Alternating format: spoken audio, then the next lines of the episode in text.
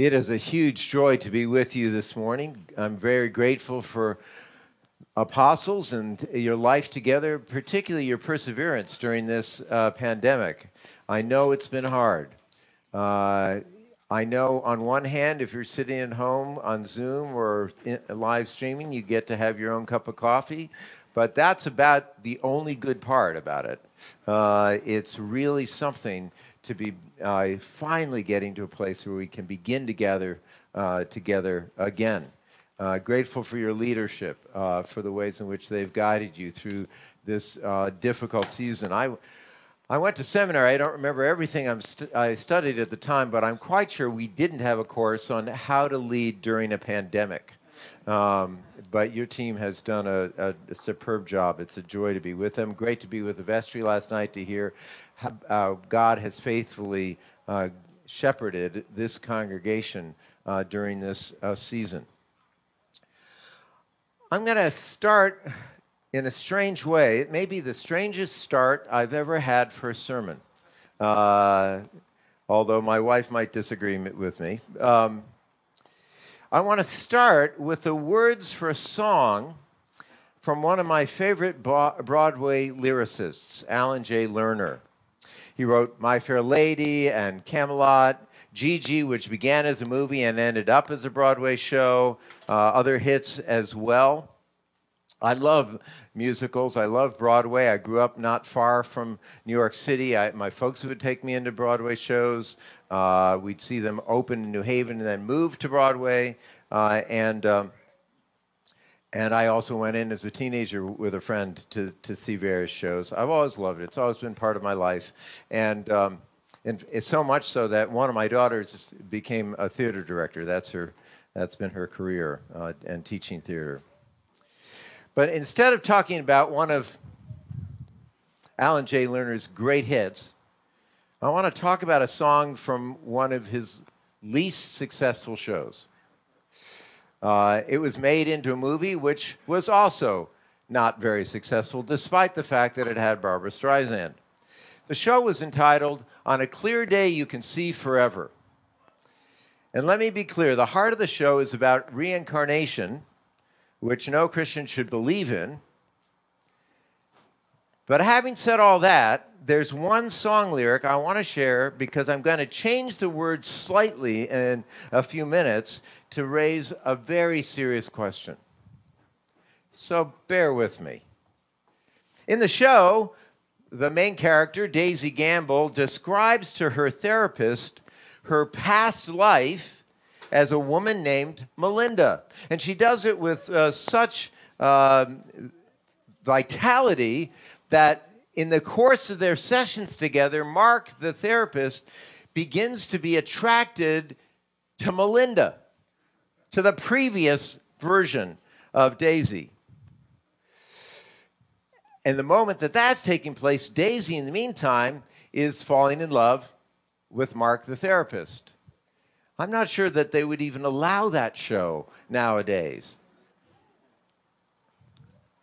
But there comes a funny moment in the show when Daisy realizes that she is competing with her previous self for the affections of Mark. Let me be clear, it, it was a comedy.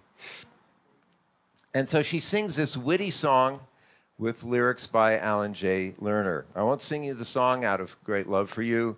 Um, and I'm not going to quote the whole thing, but it's it's it's a fascinating song. Now, I need to say that it became something of a hit after the show uh, came out, but people misinterpreted it. They didn't know the plot of the show, of course, and so they were thinking that it's a woman looking back at the way she used to be when her husband or her boyfriend or whatever used to love her, but something's changed and he doesn't care about her anymore. And it, it can be read that way, but that's not what's going on in the show at all.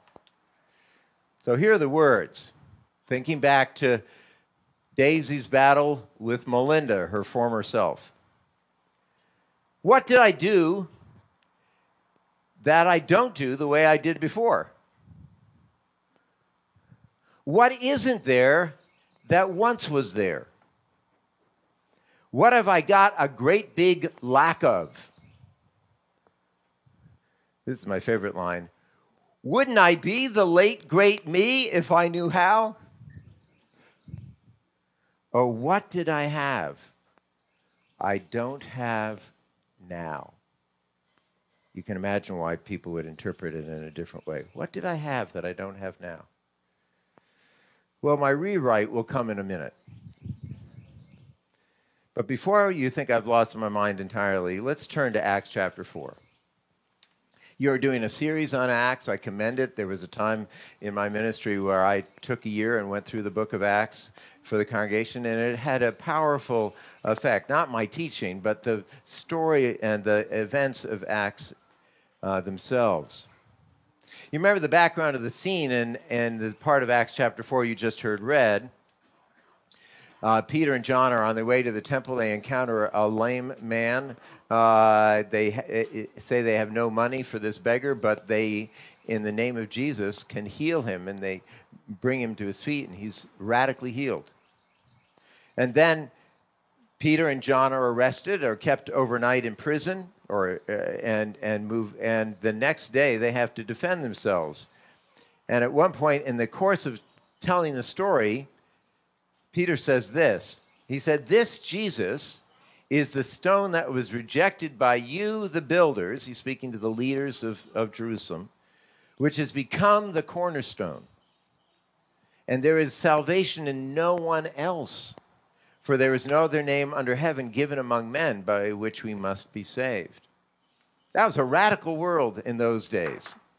In a, in a world of, first of all, uh, the Jewish belief in the one God. So who is who is Jesus? But of course, he's also speaking to leaders that are Gentiles, non-Jews, who believe in many gods.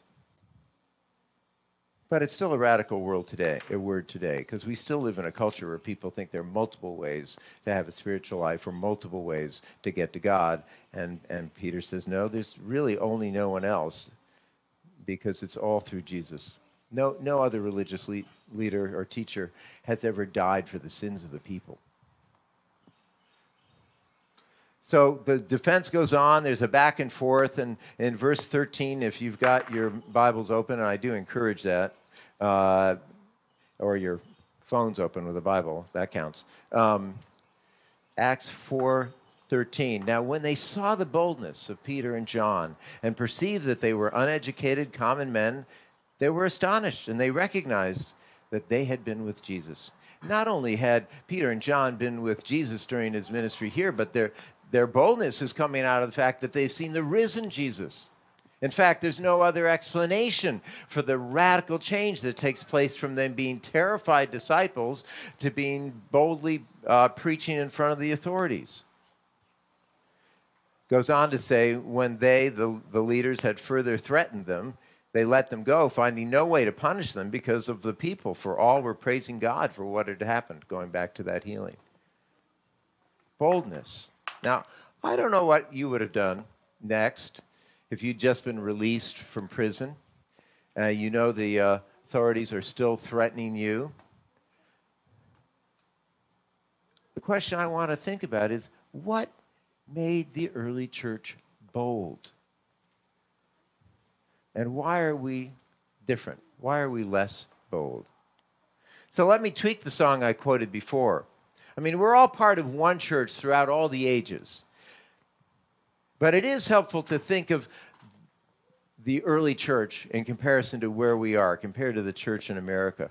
And let me use the words this way What did they do that we don't do the way they did before? What isn't there that once was there? What have we got a great big lack of? Wouldn't we be like they were if we knew how? What did they have we don't have now? Now, I don't want to argue a romantic view of the church. That's been a plague in the church over the years. If we could just be like the early church. The early church was a mess. You'll discover it as you continue through Acts. Uh, they had conflicts, they had legalism, they were in the midst of uh, both religious opposition and a very secular culture. Uh, later on in the New Testament, you discover that they had rampant sexual immorality within the church. They had lawsuits. Is this beginning to sound familiar? Paul, at one point, uh, predicts that they will have more than their fair share of false teachers, which he, whom he calls wolves. They had leaders who made huge mistakes. So I'm not sure we want to go back and to be just like the early church, but I do want us to notice a few things in the rest of chapter 4 that we should be looking at to re examine our own lives and re examine our life together in Christ. I'm going to leave a set of questions for you to wrestle with uh, after we look at the passage. So I'm not no simple answers, no easy applications, just some things for you to be thinking about going forward. First thing I want you to notice, though, is that they had a large view of God. J.B. Phillips, a New Testament translator, once wrote a book called Your God is Too Small, and that problem is still with us. Our God is too small.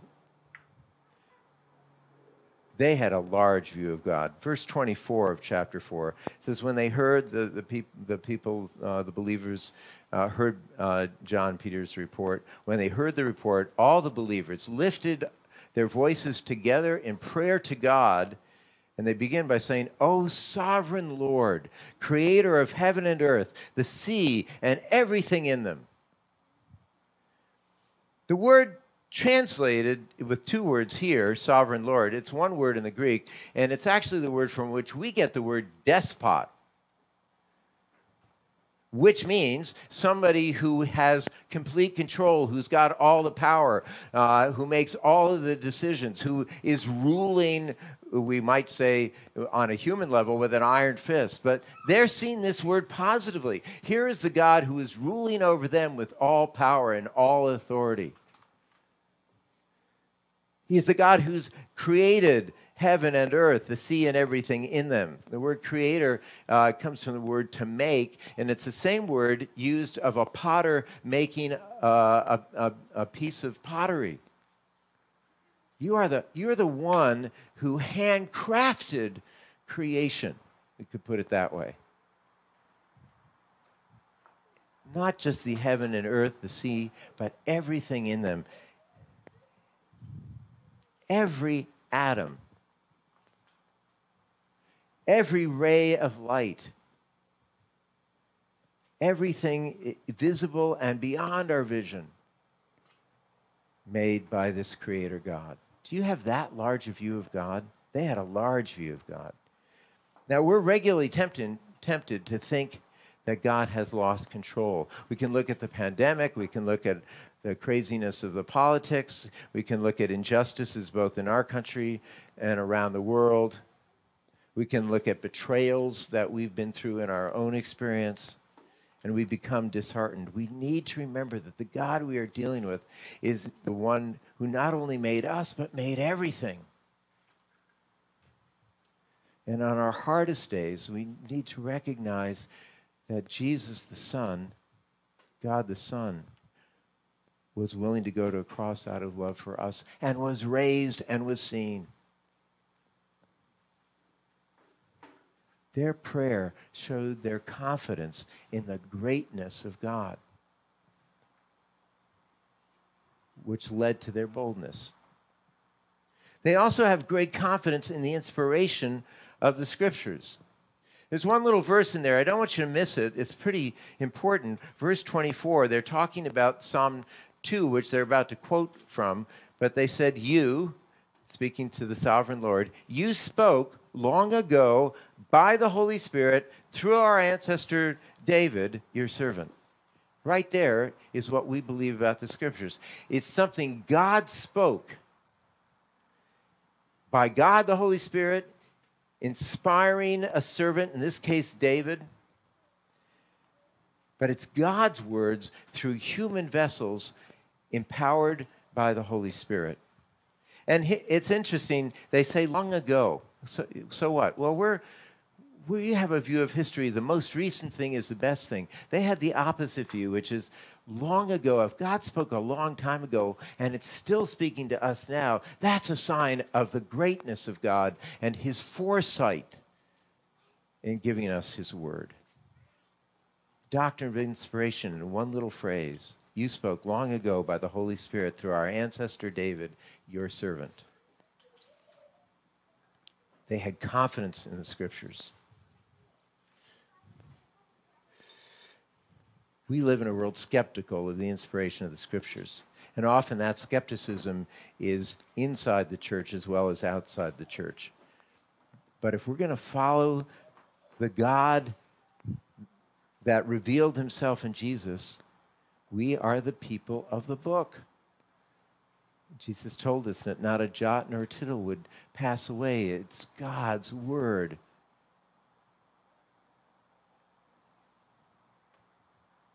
And then they quote Psalm 2 and listen to Psalm 2 and the verses they use. What's striking is that they have confidence that the word written long ago is speaking directly into their current experience. Why, are the na- why were the nations so angry? Why did they waste their time with futile plans? The kings of the earth prepared for battle. The rulers gathered together against the Lord and against his Messiah, or in the Hebrew, against his anointed. And then they say, That's what happened. Next verse. In fact, this has happened here in this very city. For Herod Antipas, Pontius Pilate, the governor, the Gentiles, and the people of Israel were all united against Jesus, your holy ser- servant, whom you anointed. But then they go on to say, but everything they did was determined beforehand according to your will. They had an immediacy. They had an immediacy that fulfilled in their midst. And we pray the Lord's Prayer, Thy kingdom come, Thy will be done. But do we have a confidence that God's kingdom is still kingdom is still coming, and that His will is and that His will is still being done? Do we have the same confidence? We have the same confidence they had that they had in their day. But what's most remarkable, what's most remarkable to me about this what they asked God, what they asked God to do.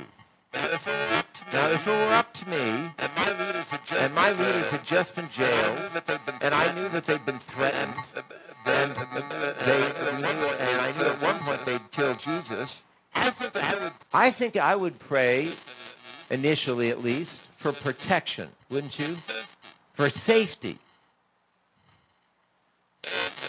Or I might pray for a safe place to go. That's not what they pray for. Verse 29 And now, O Lord, hear their threats and give us, your servants, great boldness in preaching your word.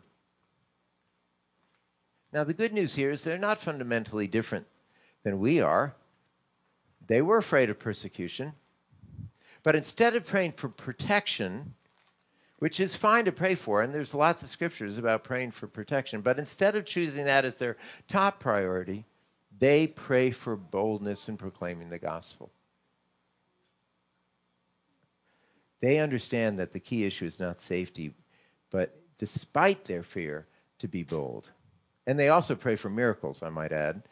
Stretch out your hand, they say, with healing power. May miraculous signs and wonders be done through the name of your holy servant Jesus. So these are the results of their prayers. First of all, the place shakes, a sort of mini earthquake, God reaffirming to them that that they're in the, on the right path, just as there was a shaking during the day of Pentecost not long before, or earlier when Moses receives the law, uh, the law on Mount Sinai.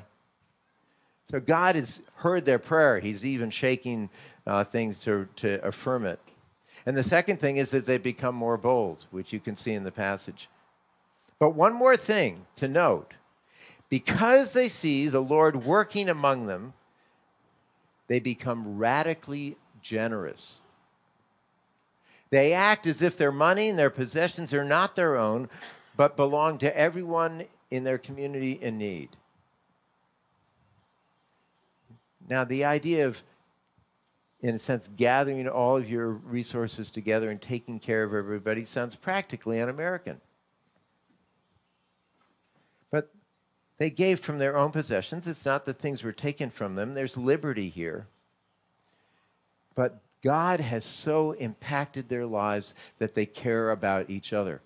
Now, the disciples had already had three years of traveling together with a common purse, with a common set of resources.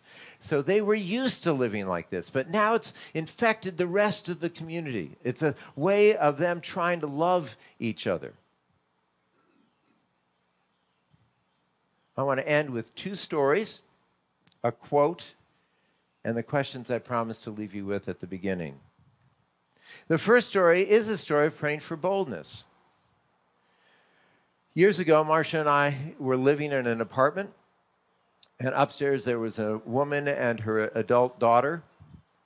The adult daughter's name was Sally. Uh, and Marcia decided to reach the neighbors that she would have a, a neighborhood Bible study. She went around and talked to others that she knew, and the Bible study night was set but she was just reluctant. She, we didn't, she didn't feel like he, she knew them very well. She had no idea where they were spiritually. Uh, and, and she just put off and put off and put off inviting them to the Bible study until the day before. Some of you operate that way. And she said, You got to pray for me. I'm going to go invite them. But she was shaking and she really was nervous about it. And so I, I literally knelt down at her couch and I, I prayed while she was there, wondering what was going to happen. She went up and, and she began by saying, um, I'm, I'm starting a reading group. We didn't even call it a Bible study. I'm starting a reading group. Uh, and I was wondering if you'd be interested in coming. And they asked what would be the natural question, which is, What are you reading? She said, Well, we're reading the Bible. Well, at that point, Sally, the daughter, was amazed. She said, Last night I watched a movie about Jesus on TV, and I was so taken by it that I, I prayed, God, please bring me someone so I can learn about Jesus and learn about the Bible. She'd gone two days before, that wouldn't have happened. It was within God's timing. It turns out, as we got to know her better, that Sally had been a member of the cult, the Moonies, for years and was totally devastated by that experience and, and wanted nothing to do with God again until that night when she'd seen that film about Jesus. And she came alive in the Lord. Now, I call that boldness because Marcia went up the stairs and talked to them. You, you might call it timidity, but she got it done. I think sometimes we think of boldness as, as being loud or being confident. No, I think boldness is just getting to the people around us. That's sufficient boldness. The second story is a story of a miracle. young man named Yehuda in Israel.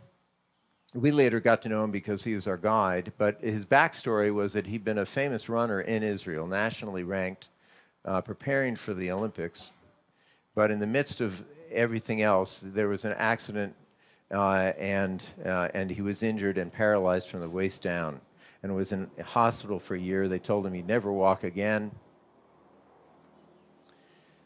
His dad, who was a rabbi, got their home ready with rails and everything else so that he could, they could accommodate a wheelchair as he got back to their kibbutz. It was a hopeless situation.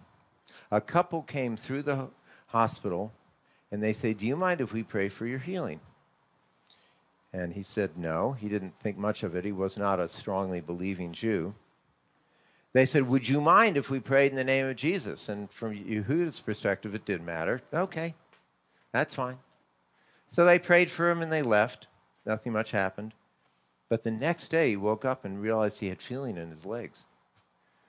He swung his legs out of the bed, legs that had not been in use for a year, stood up, and started walking.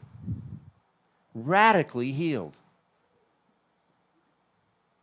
He then went to look for Christians to say, Tell me more about this Jesus. And he came to be a follower as well.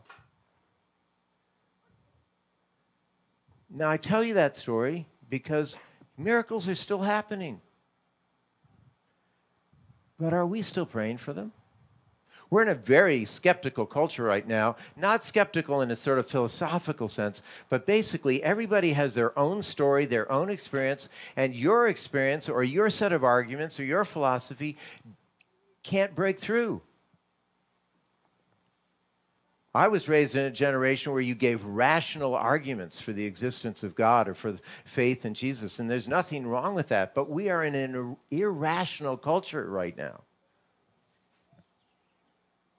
But when God touches a life in a powerful way or a less powerful way, whatever, God can get people's attention. But are we praying for Him to do that? A miracle is when God gets through to a heart whether it had something to do with a healing or whatever. Whatever it takes for God to get through to a heart is a miracle. Are we praying for miracles? And then finally, a note about possessions. Scriptures are pretty clear. We own nothing. Everything is on loan to us. And you see that in the description of their common life together at the end of uh, Acts chapter 4. So I just want to use a quote from C.S. Lewis when it comes to possession. Some of you may know a book he wrote years ago called The Screwtape Letters. It's a, it's a book that he said when he was writing it was very hard for him spiritually because it's a book uh, of the advice of a senior devil to a junior devil as to how to tempt people. And, and, and uh, Lewis said it, it basically warped him to try to think like that.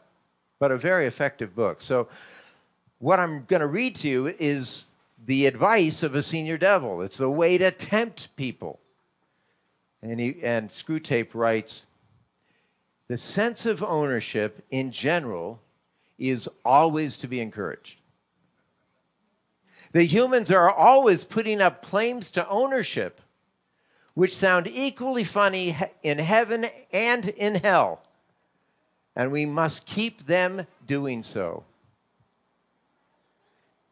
Screwtape goes on to say, It is if a royal child whom his father has placed for love's sake in titular command of some great province under the rule of wise counselors should come to fancy that he really owns the cities, the forests, and the corn, in the same way as he owns the bricks on his nursery floor. The point is, that boy would have no claim to ownership. We have no claim to ownership. Everything we have has been given to us one way or another. And that's what the early church lived into. We don't, it's not ours in the first place. And it's, be, it's to be used for God, it's His. So here are the closing questions, the take homes, if you will. Not applications, just questions. First of all, how large is your view of God? Do you believe he's sovereignly in control of all history and especially your history? Do you believe that he is the sovereign Lord who raised Jesus from the dead, God the Father raising the Son from the dead? Do you believe he's the Lord who inspired the scriptures? Do you believe that you could see him at work now? Secondly, are you praying for boldness in sharing the gospel? And are you praying for each other's boldness? That's what was going on in this passage. They were just not praying for themselves, they were praying for the community to be bold. In a gracious way, but a powerful way. And are along the lines, are you praying for miracles? And finally, what are you considering to be your own? Are you generous with what God has given you? Are you generous probably most importantly, with the time God has given you. That's our greatest possession. And one follow up question Are you passing on the answers to these questions to your children and grandchildren?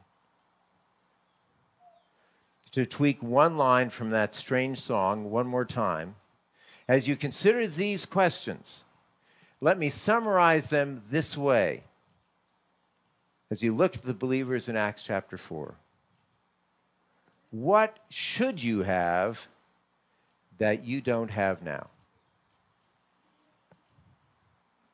Ask the Holy Spirit to help you answer those questions. And then ask the same Holy Spirit to empower you to live out the answers. We're going to be praying for the confirmands in a moment that the Holy Spirit would be filling them. We all need to be filled if we're going to be serving God the way they did then. Let's bow our heads for prayer.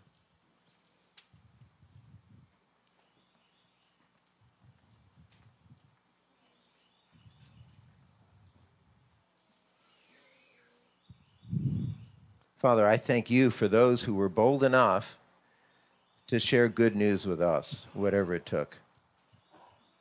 And we ask that you would open our hearts to that good news. And again, and we pray too that you would uh, give us a larger view of who you are, the God of heaven and earth, the God of all of history, of, of all the atoms in the universe, the God of our history. We pray that we would boldly share that good news, that you're that kind of God, and that you demonstrated your love for us through Christ. Forgive us for all the things that we have held so closely that were never ours in the first place, that we may demonstrate your love to a world in desperate need of it. In Jesus' name we pray. Amen.